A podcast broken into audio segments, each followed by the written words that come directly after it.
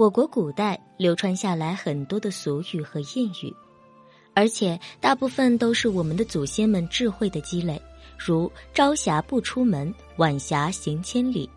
也有一些啊，一看就是由知识分子总结，但在向老百姓传递的过程中出现了差错。比如“三个臭皮匠顶个诸葛亮”，百姓对皮匠太陌生，于是就演变成了皮匠。嗯，这个词一会儿大家可以去简介里面去看，两个皮是不同的皮。有些俗语带有浓厚的地域色彩，比如“腊月大雪半尺厚”，南方的小伙伴可轻易见不着。我曾经啊就在东北待过很多年，那里面就真的是腊月大雪半尺厚哦。当然了，还有一些呢，它带着鲜明的时代色彩，比如说。半斤对八两，度量衡标准的古今差别一目了然。还有一些俗语啊，可能总有人在传，却未必是原来的意思。比如“男占三八必发，女占三八必寡”，三八与发和寡之间又有什么存在必然的联系吗？那么男女之间又有这么大的差别，那么这三八到底又指的是什么？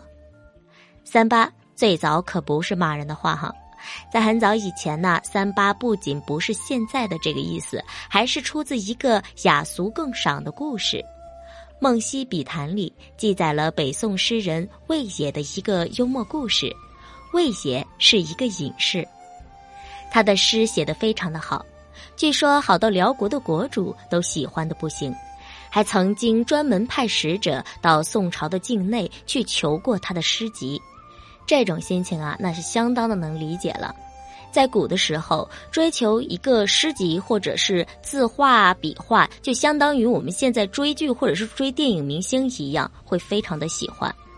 在景德三年的时候，寇准被免去了相职，贬到陕西做地方官，曾经去拜会过魏野，而且呢，还得到了他所写的赠诗：“好像上天赐富贵，却来平地。”做神仙，《梦溪笔谈》讲的就是魏邪与寇准以及一位外号生张八的歌妓之间的故事。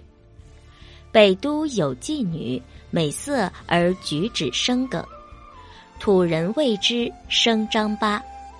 一次啊，寇准宴会的时候呢，这名歌妓与大诗人魏野就见面了。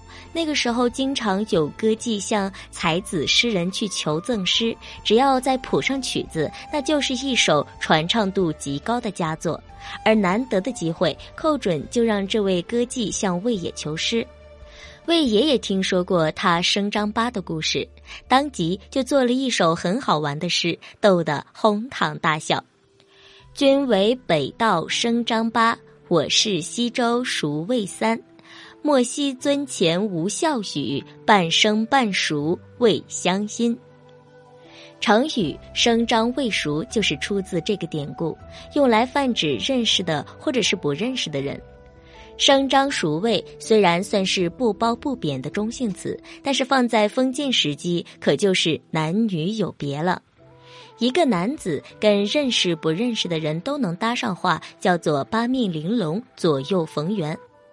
但是换成女子，大概就是不守妇道，薄情寡性了吧？